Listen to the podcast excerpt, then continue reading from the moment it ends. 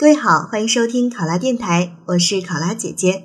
今天的题目是：农村建设需要人才，可是高素质的人才更愿意去城市，你如何破解这个难题？这道题目出现的现象是我们在现实生活当中经常会遇到的。农村更需要人才，可是呢，因为城市对于高素质的人才更有吸引力，所以高素质的人才更愿意去城市。而这也进一步导致了农村和城市的发展差距，进一步的加剧了城乡二元化。所以我们要想办法去破解它，希望农村能够更好的留住人才。那我们就首先要思考，为什么人才更愿意去城市呢？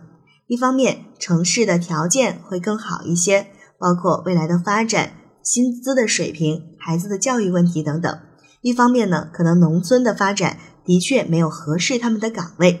那么，想要解决这个问题呢，就要从多方面入手。比如说，改变我们人才的一个就业观啊，让大家愿意到农村去发展。当然，更重要的就是要去发展农村的经济，有适当的岗位，有合适的条件，吸引这些高素质的人才。好，现在考生开始答题。随着我国经济的发展，我国农村城镇化建设的步伐也越来越快。但是在这一进程当中，也出现了一些问题，那就是农村的高素质人才很少，农村建设留不住人才。我认为解决这一问题需要多方面的努力。首先，政府应该制定新的农村建设的人才战略，构筑农村人才高地，通过内部挖掘、外部引进和选送培养这些方式，形成城乡人才良性的互动机制，为我国新农村的建设。提供强大的优质人才支撑。其次，学校应该响应国家号召，积极引导大学生下乡创业。城市人才相对饱和，出现人才浪费、闲置严重，而农村呢就相对缺乏。所以，学校在进行对大学生教育的同时，也必须引导大学生积极回乡就业。在课程设置方面，可以相对增加一些创业的课程，使大学生了解并对此感兴趣。其次，农村在发展项目和新农村建设的项目过程当中，必须重视和吸引高素质人才。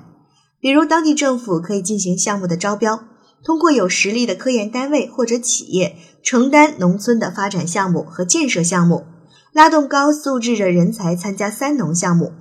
基层政府和农村的企事业单位和组织呢，也要加强合作，协助解决困难，保护高素质人才的利益。和未来的发展。最后，作为高素质人才自身，也应该做好榜样，积极投身回乡，为百姓谋福利。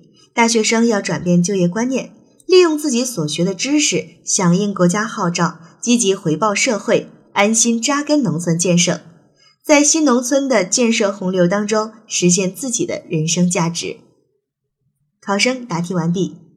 想要获取本题思维导图及更多公考信息。请关注“考拉公考”微信公众号，我是考拉姐姐，我们下期再见。